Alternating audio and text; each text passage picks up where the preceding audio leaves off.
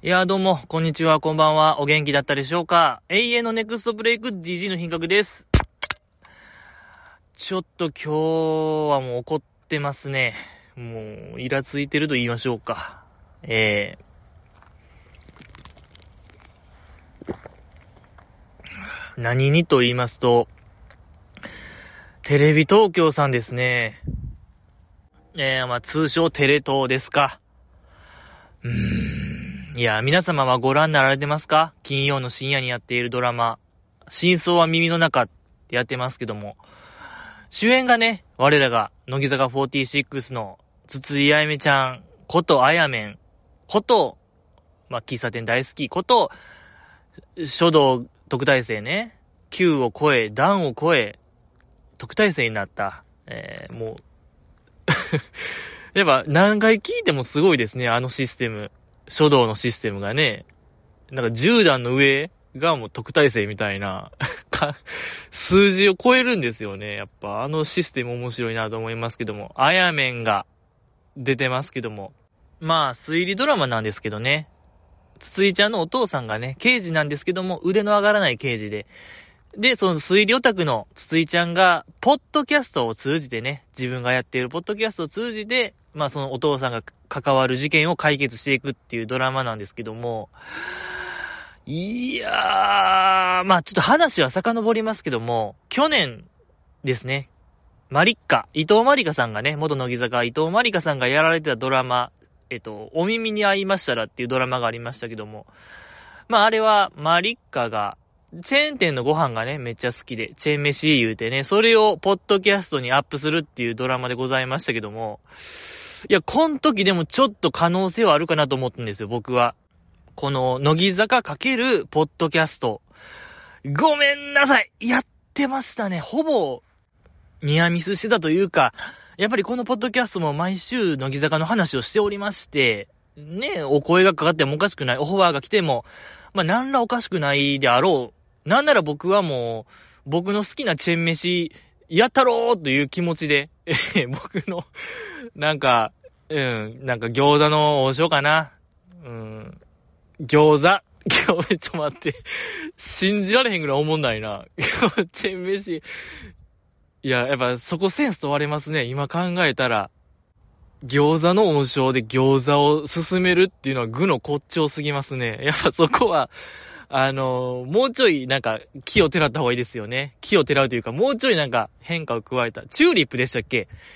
え、ね、餃子の王将ありますけども、美味しい唐揚げ。チューリップみたいな、ちょっと、いけばよかったな。やっぱ、ここですね、GG のアドリブの弱さ。まだ弱点が見つかりましたけども、まあそれぐらい僕もちょっと、お耳に合いましたらに向けてちょっとウォーミングアップしてたんですけども、なんなら僕ちょっと、お耳に合いましたらに対抗して、尺に触りましたらっていうポッドキャスト始めようかなと思ってたぐらいなんですよ。ちょっとボツになっちゃいましたけども、いろんな人に僕がキレられた話ね、えー、尺に触りましたらをやろうかなっていうぐらいちょっとワクワクドキドキしてたんですけども、恥ずかしながら。あーでも話は来ず。うーん。ちょっと不義理ですよね、テレビ東京。仁義が書いてるなと思いましたね、やっぱりこれは。えー、もう僕があと5歳若かったらもう言ってましたよ。これは、えー、テレビ東京、突してましたね。あんまりもう死後になり、なってますけども、突してましたけども。よかったよ。5年経ってて、5歳と、年取ってて。ええー、と思ってたら今ですよね。真相は耳の中。いや、このドラマが、乃木坂かける、ポッドキャストかける、推理なんですよね。いや、もうこれもうず、もうちょ、ほんにマジでごめんすまんやってたじじいがここ、数年押してる、プロファイリングという謎の特技を披露してました。ひけらかしてました。あまあ、犯罪心理学の応用ですね。リスナーの方から好きな乃木坂の曲5曲送ってもらって、そっから僕が、まあ、全力で推理する。まあ、その方の年、年齢、年齢、性格、趣味思考、まあ、推しメンとか、何期生が好き、みたいなのをバシバシ当てるという、この、まあ、驚異の的中率、8割超え。えー、なんでわかんのじじと品格と、まあ、驚きの声続々のあれなんですけども、えー、最近やとね、日常ですね。アンダーライブの日常問題。誰が後継者なのかっていうのも、僕が伊藤リリアちゃんであるっていうのも本当にあれは、早かったですね。もう早い時期から言うてました。本当にもう敵中、ヒット、グワゴラガラガラガキーングワゴラガラガラガキーンなんで2回言ったんですかね。まあほんとドカベンの、いわきの打球音ぐらいヒットしてましたね。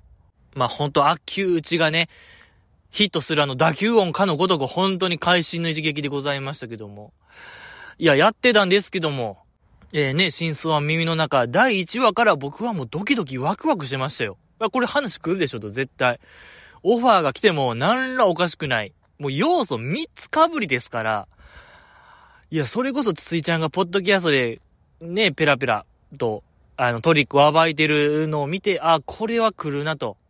ね、なんか結構、コメディ色強いから、いや、全然この僕のとこに共同操作で来てもおかしくない。なんなら僕が大外しして、まあ、ついちゃんが当てるみたいな流れがあっても全然これはおかしくないであろうと思ってたんですけども、今日ですよね。12月11日ですか、今日。来てないですね、まだ。もう、もう話は最終章突入してますけども、ね、ついちゃんのお母さんのね、もう、過去の話に突入しそうですけども。えー、どうですか？これはまだ脚本ができてないとかそういうことですか？おそらくそうでしょう。多分ギリギリまで、なんなら当日にも出来上がってないみたいなことでしょ脚本、そういう脚本家のタイプでしょ筆が遅いタイプのやつね。はいはい、わかってますよ。でも、早く僕は台本欲しい。待ってますよ。本当に役作りが必要なんでね、僕にも。うん、早く役作りしたいんですよ。ほんと、デニーロアプローチって言うんですか？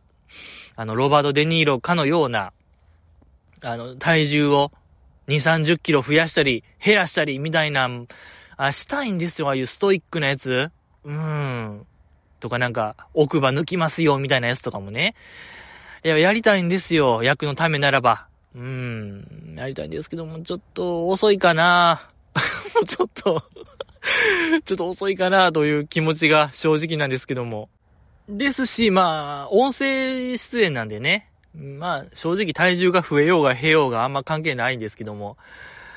いやー、にしてもちょっと遅いなと。うーん、そわそわしてますよ。僕だけはほんといろんな意味でそわそわしてますね。最終話まで。ドキドキハラハラ して見守ろうと思いますね、あのドラマ。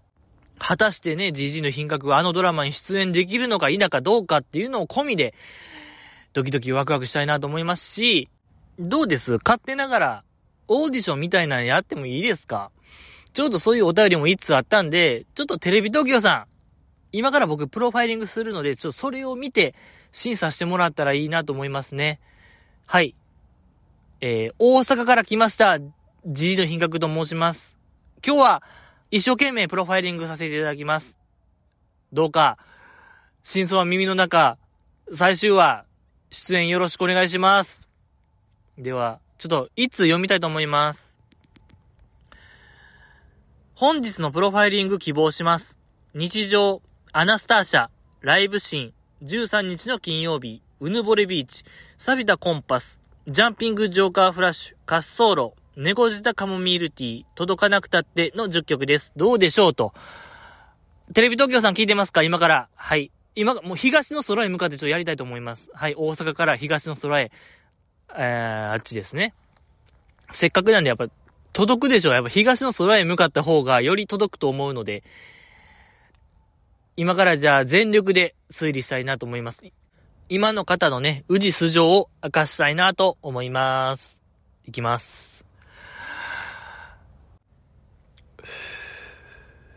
う ー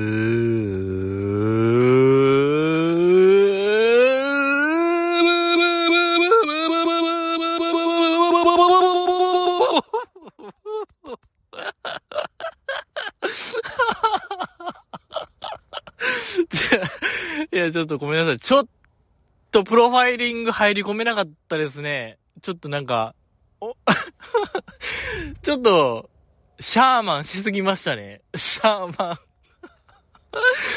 シャーマンでしたね。ちょっと今、おろそうとしましたけども。ちょっと今、理性が勝っちゃいましたね。あともうちょっとでトランスできたんですけども。ちょっと理性買っちゃいましたけども、どうでしょうか。もう、プロファイリングって科学的なもんやと思ってましたけども、ちょっともう最近はちょっとオカルト寄りと言いましょうか。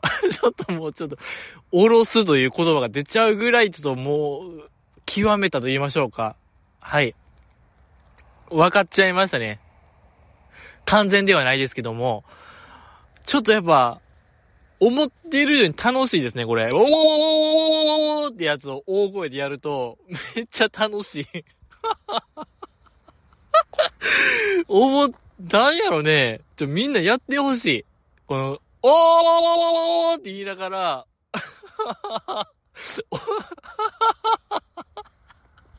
ちょ、これ、なんなんで、深夜やから楽しいんかな多分深夜やというのもあると思うんですけども、この非日常感やっぱ、日本人にはあんまないやつと言いましょうか。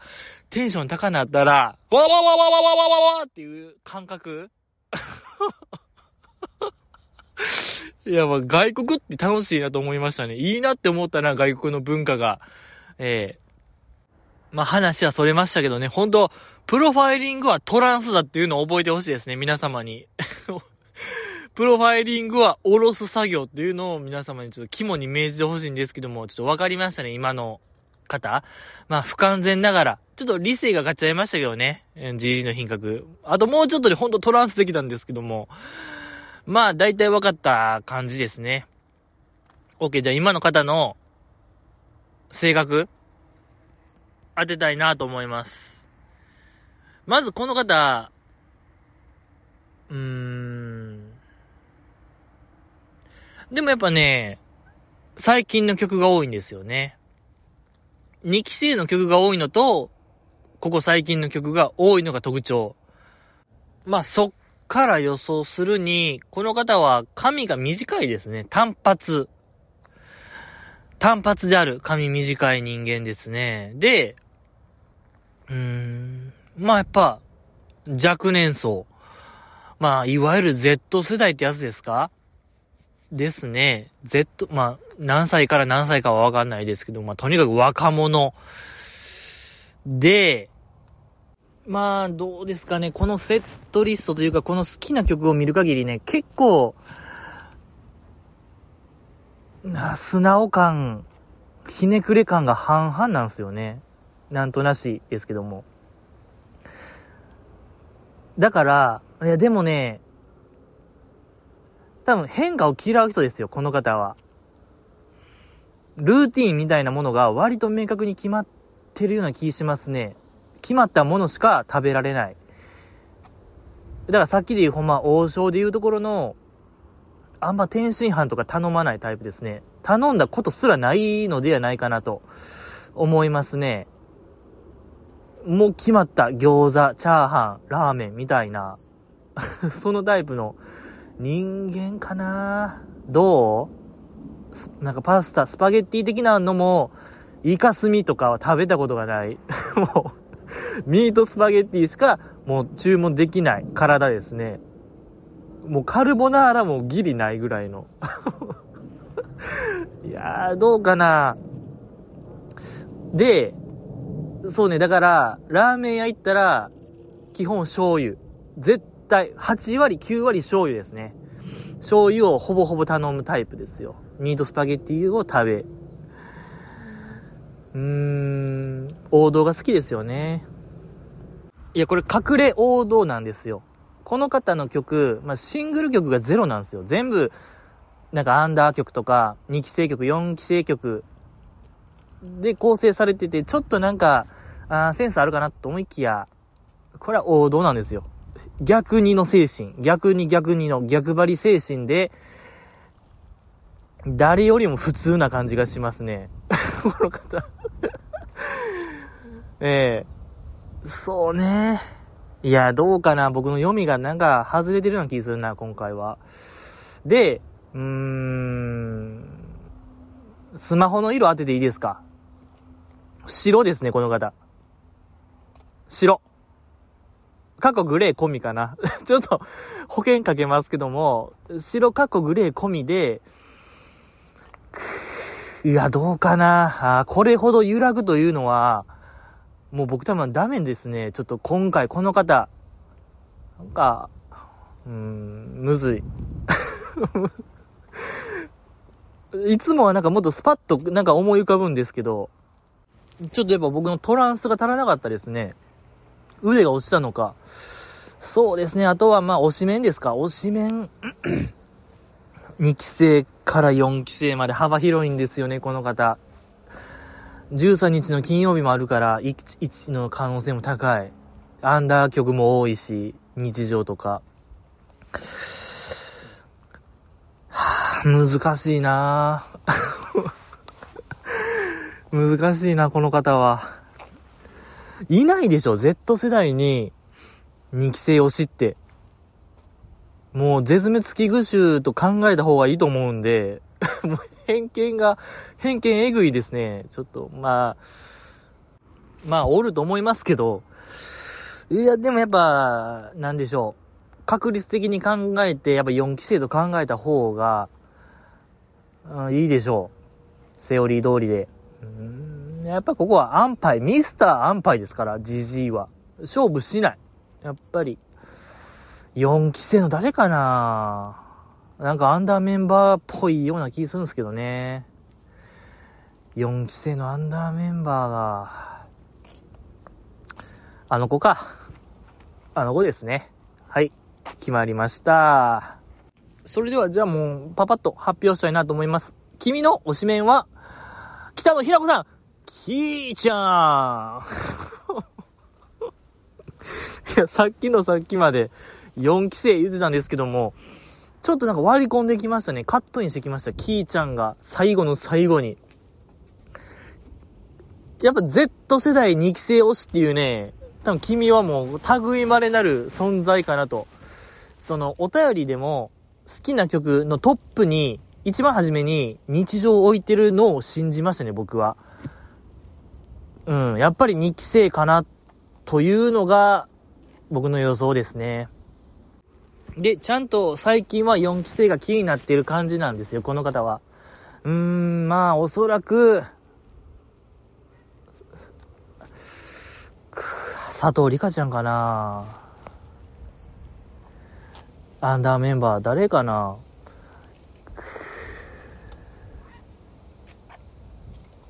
佐藤里香ちゃん。佐藤里、いや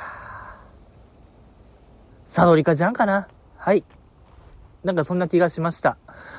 まあ、こんな感じで、ちょっとテレビ東京さん聞こえましたが、ちょっと今日は僕、迷いしかなかったですね、プロファイリングに。ええいつも、次回こそは、もっとこう、スパスパスパーンと回答欄間な感じでお答えしたいなと思いますので、よろしくお願いします。マジでお願いします。テレビ東京さん。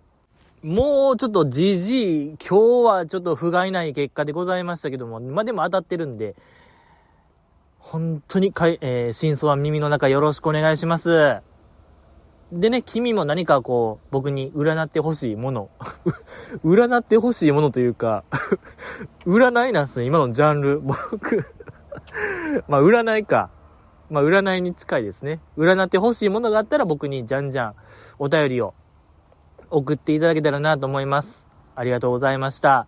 ということで、乃木坂ちゃんの話をしましょうよ。今週の乃木坂工事中はですね、第31枚目シングル、ヒット祈願 !31 枚目シングル、ヒット祈願でございましたけども、アスカちゃんがね、ラストシングルってことで、奈良のアスカ地方に行って、まあ、ロケをする。そこで、メンバーに一人一人ちょっとこう、キャッチコピーみたいなのつけて、まあ、こんな人でしたよ、みたいな、あ一言添えていくっていう企画でございましたけども、いや、今週は良かった。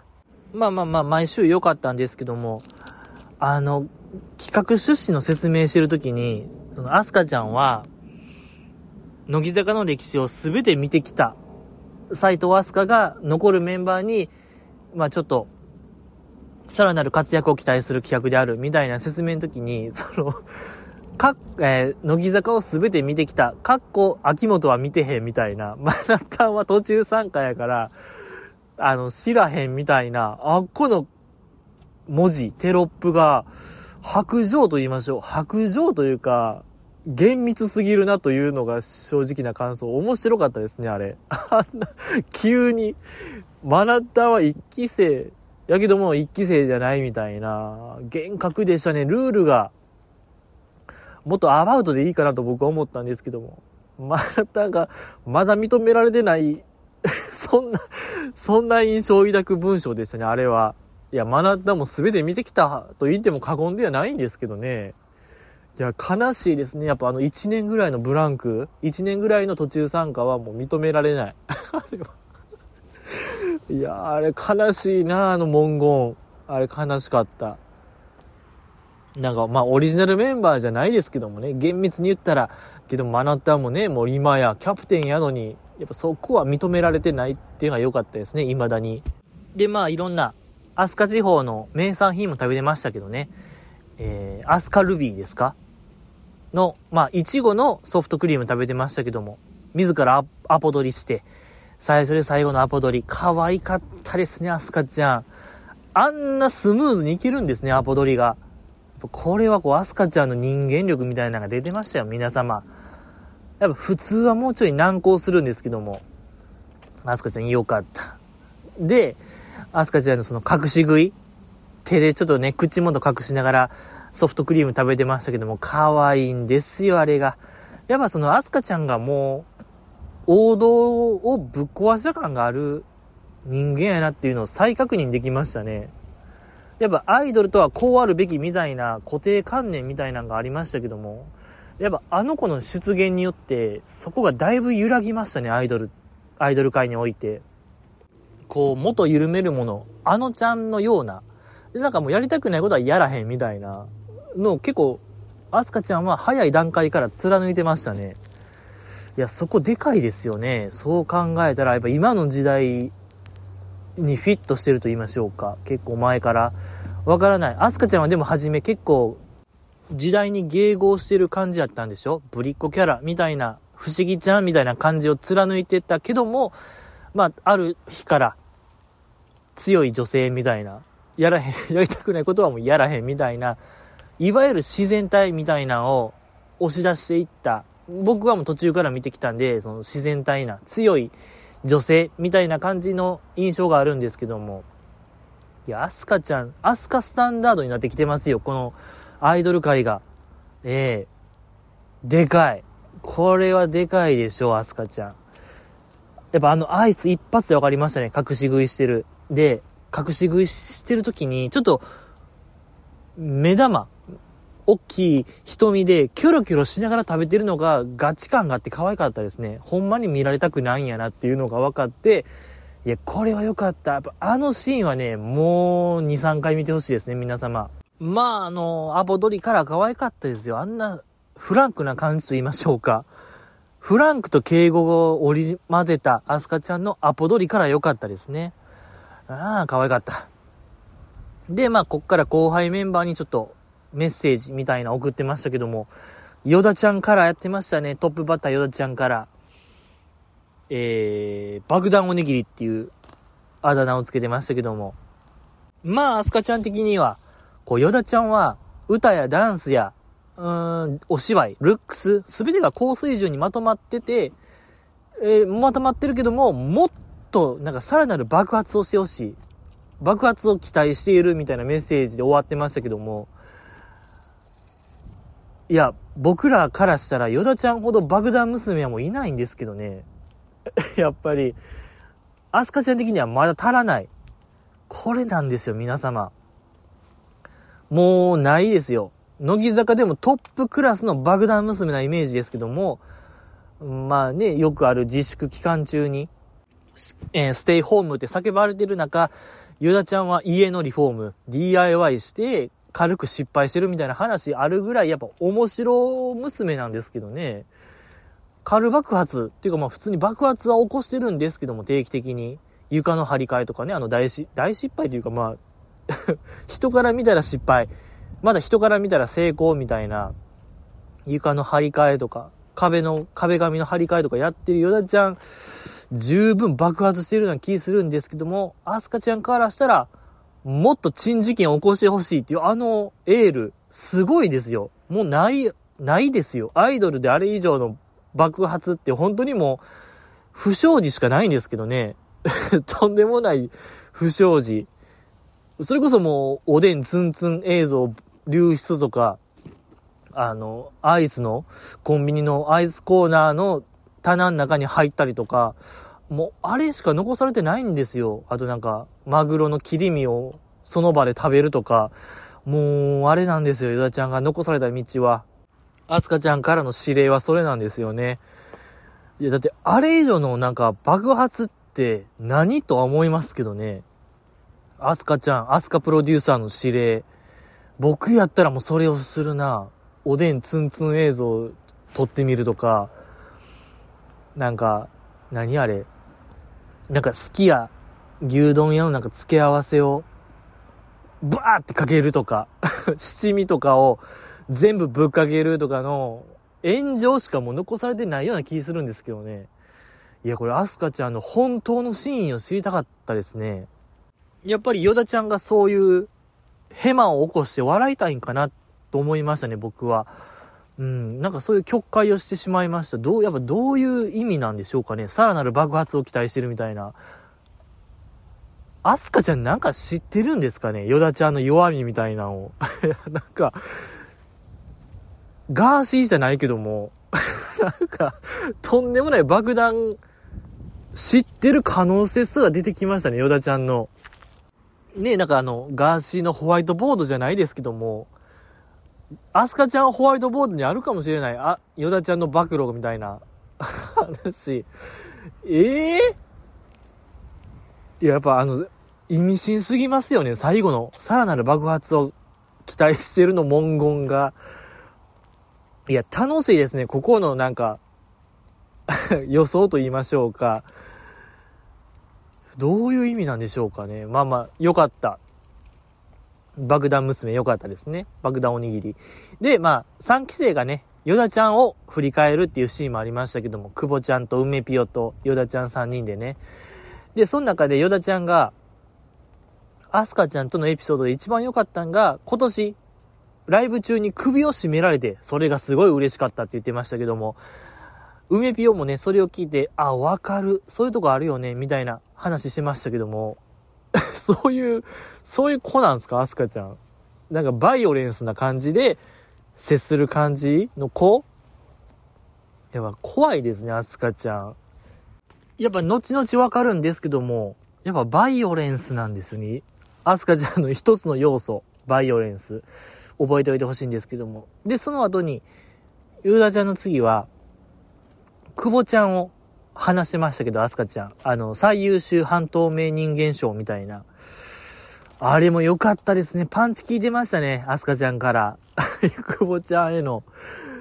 あれがなんか、一番、なんか毒血良かったですね。僕的には。は、最優秀半透明人間が。まあその久保ちゃんは、神様からあらゆる力を半分制限されてるみたいなこと言ってましたけども、いや、よかったですね、あの文言。やっぱりアスカちゃんのその毒、とんでもないディスりですよね。幸せも半分言うてましたから。アスカちゃんやっぱいいですね。いや、こう、なんか一番牙向いてましたね。うん。久保ちゃんに。で、これは完全に僕の邪推なんですけども、何ヶ月か前のオーラの日本で、久保ちゃんが喋ってたエピソードで、そのデビュー当時の久保ちゃんが雑誌のインタビューで、先輩する、あ、尊敬する先輩は誰ですかっていう質問に、江藤美沙さんって答えら、答えたらしいんですけども、で、まあ実際に掲載されたんが、斎藤飛鳥って掲載されてて、で、久保ちゃん的にはもう、あわあわする。これフォローせなあかんし、先輩にフォローせなあかんし、どうしようって思ってたら、さらに公式サイトから訂正のメッセージがあって、いついつに掲載されたやつが間違いで、本当は斎藤飛鳥ではなく、江藤美沙でした。ご了承ください。みたいなメッセージがあって、どうしようと思ってたところに、アスカちゃんから、いや、めっちゃおもろいやん、これ。ええやんみたいなエピソードがあって、救われたっていう話があったんですけども、アスカちゃんこれ根に持ってる節がありますね。あっこまで攻撃的な意味があんまり僕にはわからないと言いましょうか。幸せまで半分っていうあの文言が良かったですね。やっぱ素晴らしかった、あれ。いや、だって、その、半透明人間界では、久保ちゃんはぶっちぎりの優勝って書いてましたけども、でもこの、普通の人間界では、優勝じゃないんですよね。やっぱそこが良かった。良かったというか、やっぱアスカちゃん出てましたね。まあちょっと喋ってましたけども、その、久保って慕ってるようで、あんまり慕ってへんみたいな。工事中でも、アスカちゃんが変面をやったっていうのを忘れてるあたり、あの子はあかんわ、みたいな言ってましたけども、やっぱアスカちゃん結構根に持つタイプかもしれないですね。やっぱ僕らも気をつけないといけない。アスカちゃんともし何か接することがあったら、本当に粗相のないように、失礼がないように接しないと、どうえらいこと言われるなっていうのが分かりましたね。うん。まあ、ただ僕らはもう一生接することはないですけども、アスカちゃんに、ただ、肝に銘じようとは思いましたね。ああ、よかった。えー、で、あとは、そうっすね。あ、山下、山下さんのあれね、目ばき船長。いや、このエール良かったですね。山下さんのその、まあ、目がバキバキ。常にバキバキである。漁に出てるかのような、まあ、眼光鋭い感じであるけども、で、今は山下丸の船長やけども、後々は、乃木坂丸の船長になってほしい、になってほしい、みたいな、とんでもないエールですよ、これは。いや、すごかった。思ってる以上にアスカちゃんの評価高いなっていうのが良かったですね。なんか結構やり合いみたいなのありましたけども、ダサい。アスカちゃんからね、山下さんはいつもなんかビチビチ、ビチビチのやつ履いてるみたいな、ディスりがありましたけども、裏ではやっぱそういうことを思ってるアスカちゃん。これはちょっとこれ、あ、ポポポポポーンみたいな。ね、みんなもう腕上げたでしょ。人はさ、人差し指上げたはずよ。あの瞬間、テンションぶち上がりポイントでしたね。あれよかった。あの二人の関係性は、これはよかった。いや、これ、何？マナッタンの後継者問題にも波及する発言ですよ。次期キャプテンとも言える。アスカちゃんからの推薦と言いましょうか。山下でいいのではないか、みたいな、政治でもありましたね。ちょっと乃木坂内での政治的発言とも取れる。あの発言、乃木坂丸の船長。ああ、いいですね。これはちょっと、もう、ただただ良かったですね、あの発言は。うぅーよかった よかったですね。そうですね。あとはまあ、うーん、小川彩ちゃんよかったですね。小川彩ちゃん5期生でしたけども、孫の代まで届くアスカ。このメッセージも良かったですね。その、加入当時、小川彩ちゃんが、まあ、ファンの方から、斎藤飛鳥ちゃん見たいって言われてて、飛鳥ちゃんもそれを聞いて、まあ、小川彩ちゃんに謝った。ちょっとそこはあんまりよくわからないですけども、みたいなエピソード話しましたけども、いや、これって結構僕らの考えるべき案件と言いましょうか。やっぱそういうの言いがちじゃないですか。まあ、小川彩ちゃん見て、最年少とかをまあ、かん、なんかいろいろ見て、斎藤飛鳥ちゃんの再来やみたいなことを言ってたんでしょ、おそらく。やっぱそれってあんま良くないですよ。当事者からしたら、プレッシャーになったり、アスカちゃんが謝ったりしてるとか、そういう事態を見るに、やっぱその子はその子なんで、小川彩ちゃんは小川彩ちゃんなんで、ちゃんと言葉にしないといけない。楽なんでね。なんか斎藤飛鳥ちゃんの再来やって言った方が、めっちゃ楽なんですよね、正直。ですけども、ちゃんと、いろんな言葉を駆使してあの子を立たせないと、良くないなと思いました。考え物ですよ。本当にこれは僕らのダメなとこでしたね。まあ、少なくても僕は思いましたよ。あんまり言うべきではないなと思いましたね。僕言いがちなんですよね、そういうの。うーん。なんやろ、それこそ、あの子、えっと、小吉、えっと、小吉、誰でしたっけ、あの子。やば、めっちゃじじい。えー、菅原さんか。菅原さんを見て、かずみん、高山かずみさんみたいって僕確か言ったと思うんですけど、やっぱそ、そういうんじゃなくて、ちゃんと、あの子の立ち回りが、まあなんか均等の取れた、まさに高山かすみさんを彷彿とさせるバランスの取れた発言をしており、まあ身長も高いことから、高山和美さんである。だからこの高山和美さんっていう単語もやっぱ良くないよ。極力言わない方がよろしい。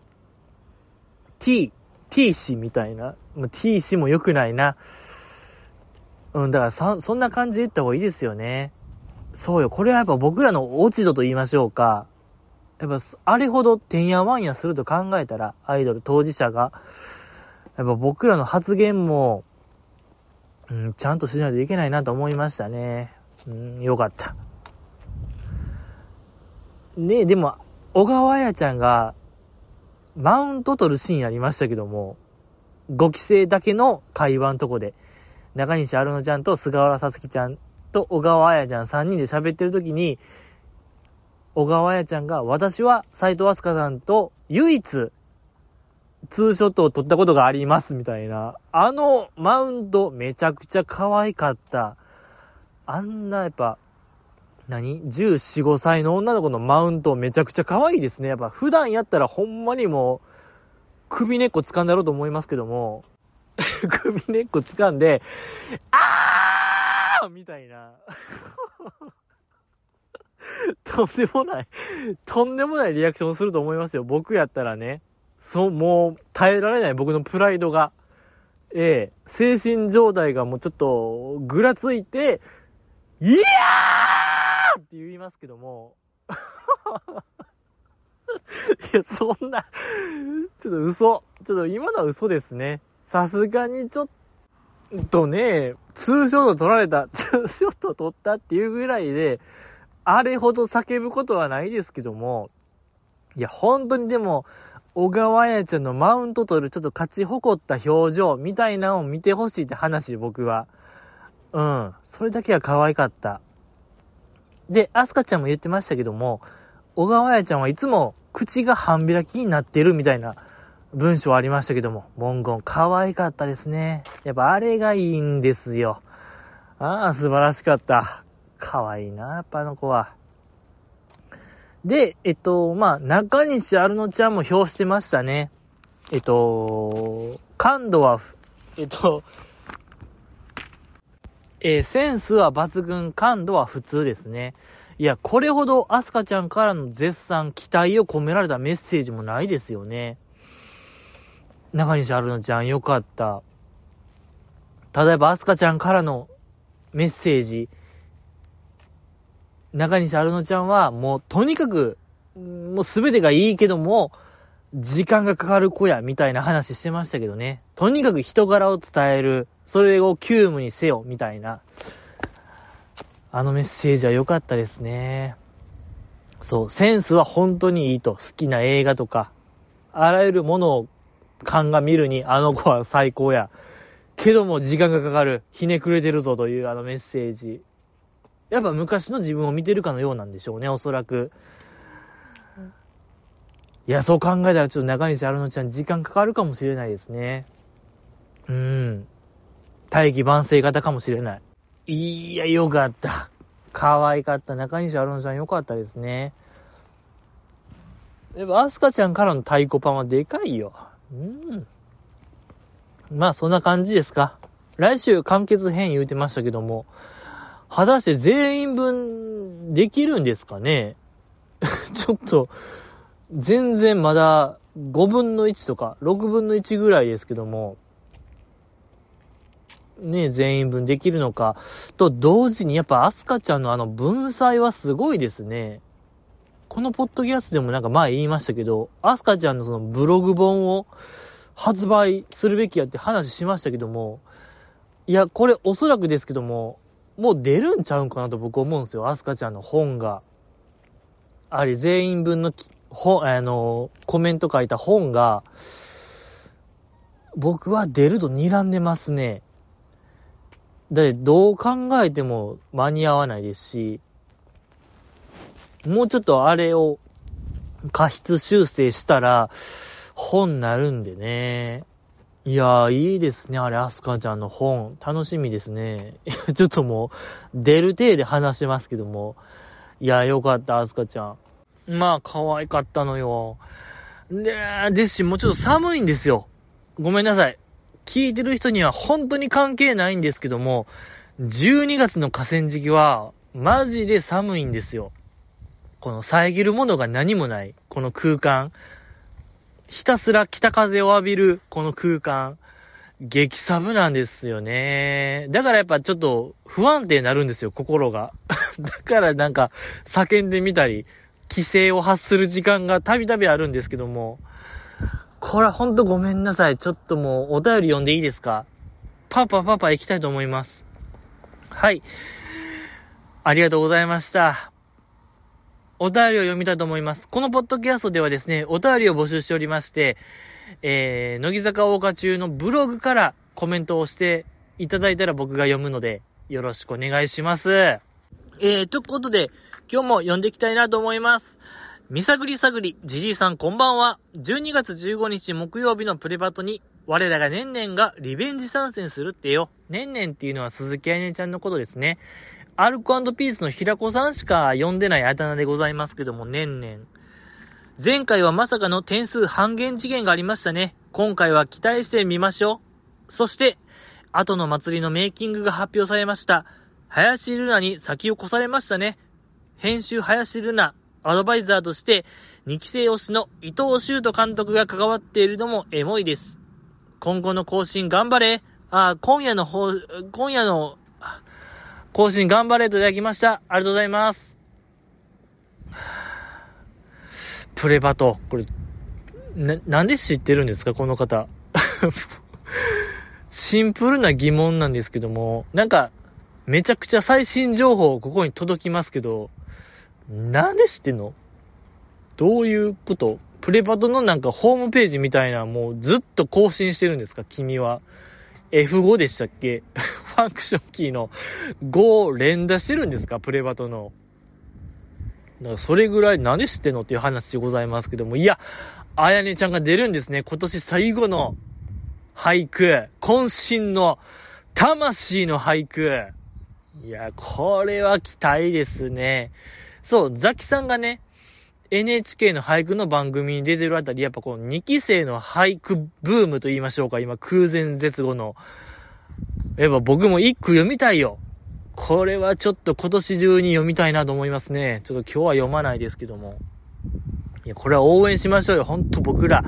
僕らにとってのワールドカップが来たんでね。今週の木曜ですか？プレバト。これ見ましょうよ。ほんとパブリックビューイングで見たいですね。スポーツバーで。どっか知らないですか？スポーツバーでプレバトを中継する場所、ねえ、僕らで集まって応援したいですね。それぐらいのこうイベントにしたいなと思いますけども。で、えー、あとは、あ、後の祭りのメイキングが発表。林ルナに先を越されましたね。編集林ルナ。最新シングルのね、カップリング曲っていうんです、カップリングっていうかまあ、ユニット曲でね、後の祭りっていう4期生が集まった曲があって、それの編集は林ルナちゃんがやってるんですか？先を越されましたねって言われてますけども、まあでも先を越されてはないんですよ。僕は確かに言ってましたけどね、乃木坂の個人 PV を撮るっていうのが僕の夢なんで、そう、林ルナちゃんとね、競争やって言ってましたけども、この子は、ミュージックビデオでしょ？セルフメイキングミュージックビデオなんで、いや、これはまだ僕はどっしり腰を据えてますよ。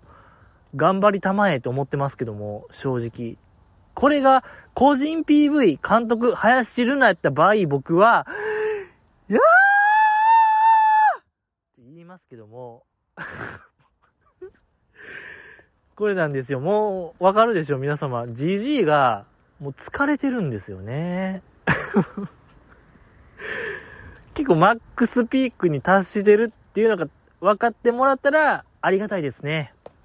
嬉しい限りでございますし、あと、まあ、叫んでますけど、これ実はあるテクニックで、全然まだ、なんていうかな、50%ぐらいなんですよね。そう、これなんか、じじいこいつ、行かれちまったんかって思われたら、あれなんでちょっと言い訳しますけど、あるテクニックを使って僕は、なんぼでも叫べるんですよ。なんか今叫んでる風で今日いっぱいやりましたけど、実は、あんまり声出てないんですよね。どうやったでしょうかっていうのは、また、今度、喋りたいなと思いますけども。だから、後の祭りです。まあ、それこそ後の祭りですよね。僕がこれでなんか警察が来た場合、近隣住民からの通報で来た場合も後の祭りなんですけども、僕は。ええやったれやーっていう感じでございますけども。あの曲めちゃめちゃいいですよね、後の祭り。そう。北川ちゃんめちゃめちゃ良くないですか？あの子の歌声。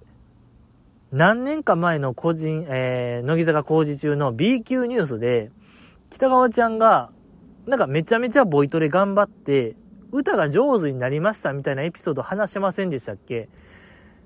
その、裏声じゃなくて、地声じゃなくて、その真ん中の声が出せるようになりました。ミックスボイスっていうんですか？ミドルボイスみたいなのを得得しましたっていうエピソードを話して、なんか実際に発生してたと思うんですけども、どっかの回で。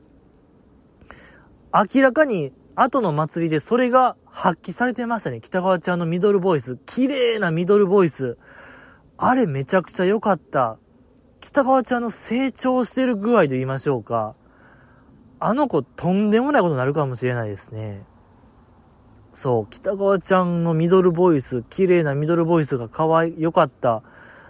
そう、めちゃめちゃ滑舌もいいですしね、ラップするにあたって大事すぎる要素、滑舌。あの子秀でてますね。まあもう最強のフェメールラッパー誕生やってことでございますね。ありがとうございました。次、読みたいと思います。うーん、これですか ?12 月10日土曜日、お便り強化月間はどうなってんねん？どこ行ったんや？ストイックが、あ、ストックがあるならさっさと出さんかい何をもったいぶってんねん？誰も前になんか期待してへんねん。さっさと入って楽になるやといただきました。ありがとうございます。もうだから11月はゼロやったんですよね。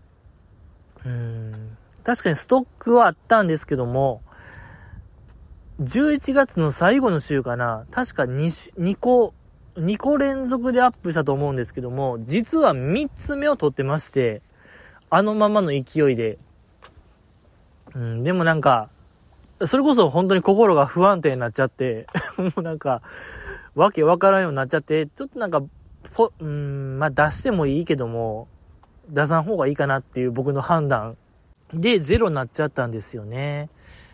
そうなんですよ。これごめんなさい。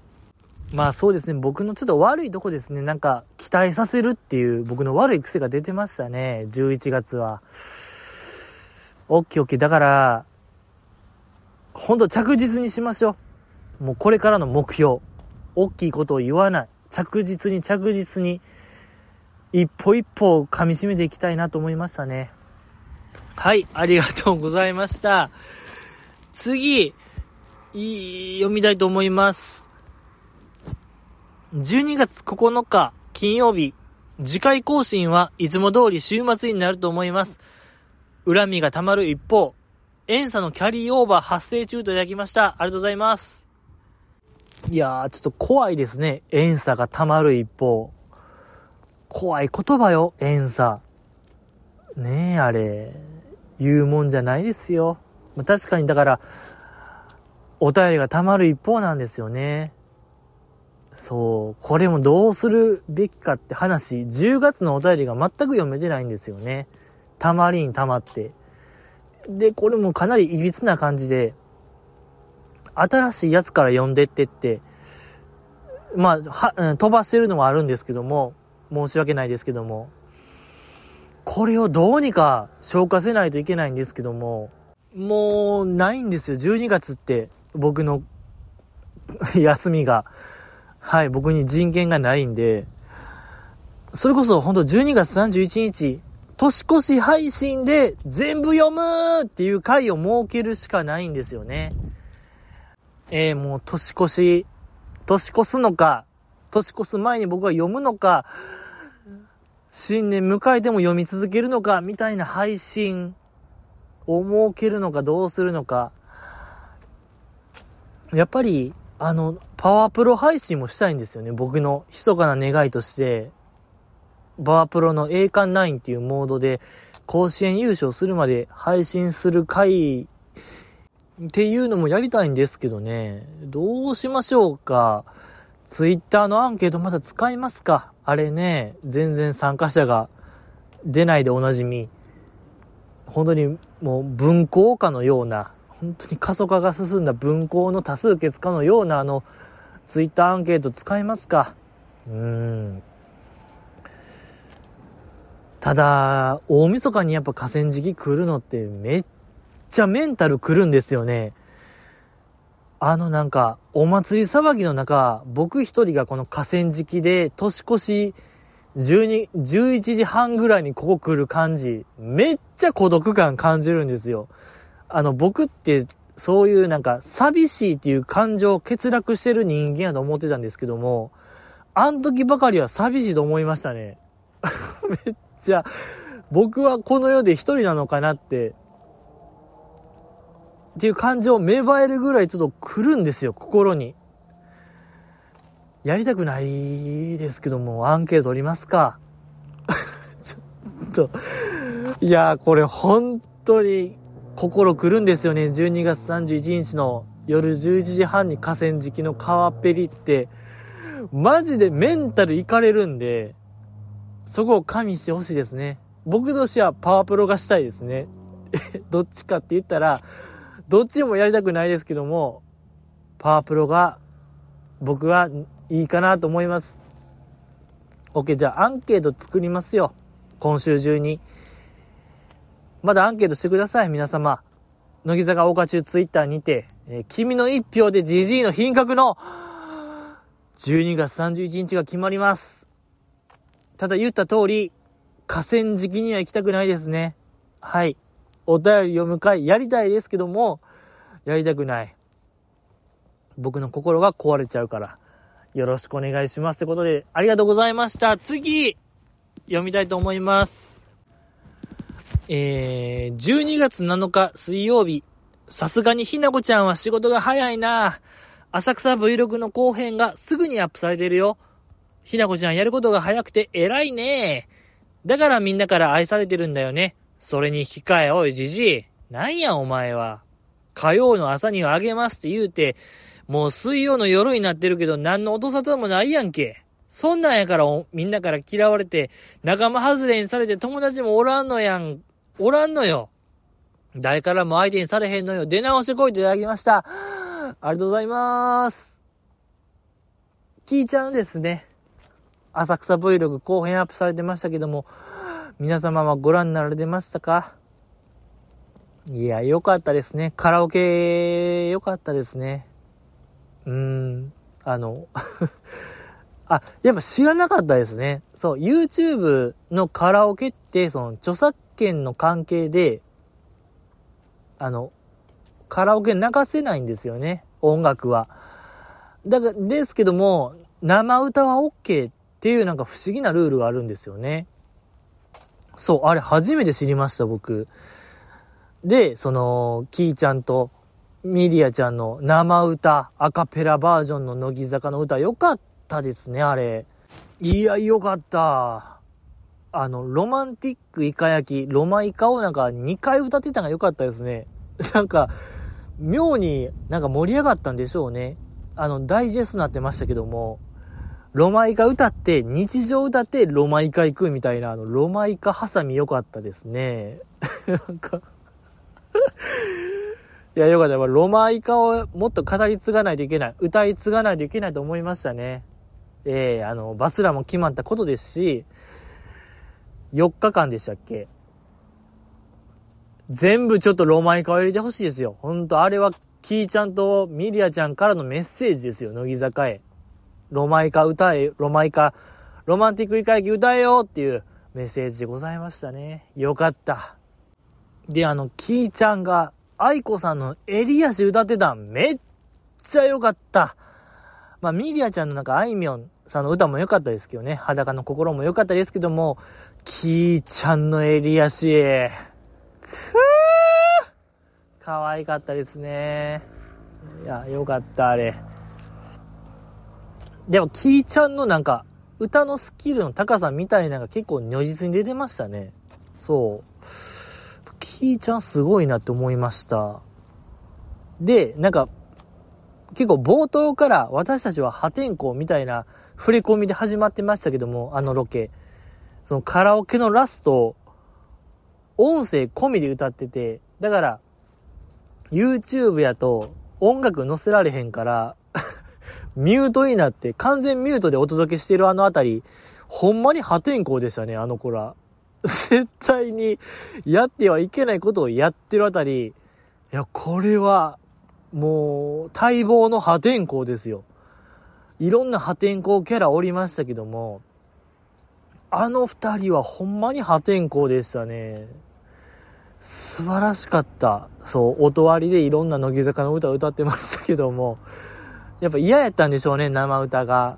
やっぱしっくりこんなってことで、やったれやーってあの精神。やっぱ僕らもあの心を持たないといけない。やっぱ2期生を押すとするならば、周りの目とか、そういう同調圧力に屈してはいけないぞっていう僕らへのメッセージ、受け取りましたね。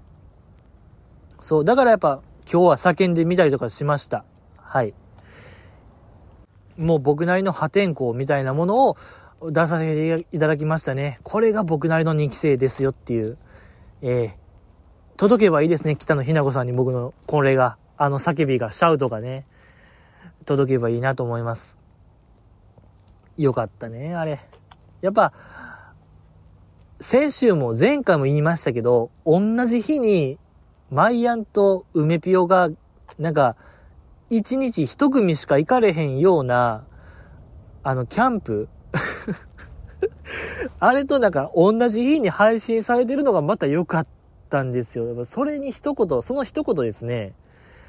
あれが良かったななんかあの、ハングリー精神というか、絶対に取れ高を作ってやるぞっていうあの、二人の意気込みみたいなのが良かった。素晴らしかった。で、堀ちゃんでしたっけね？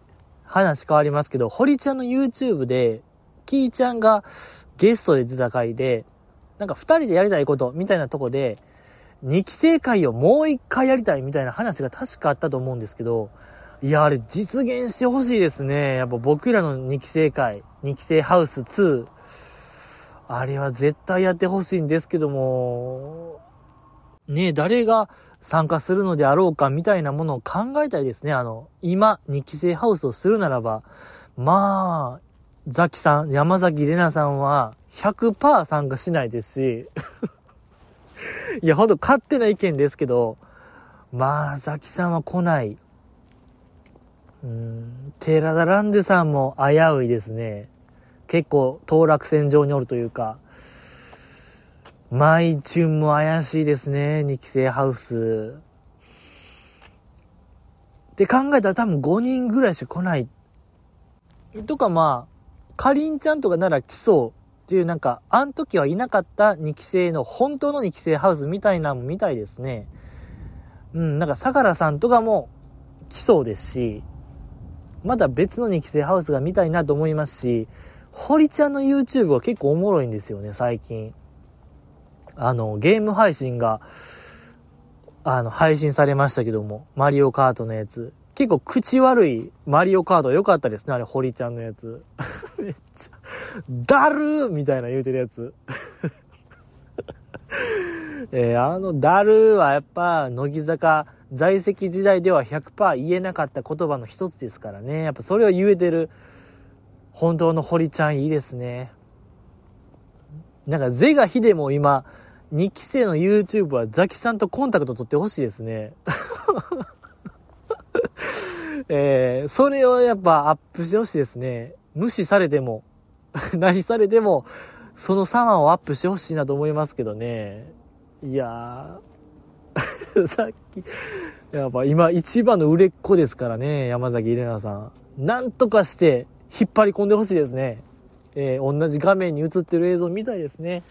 YouTube で、えー、お願いします。ってことで、今日は以上ですね。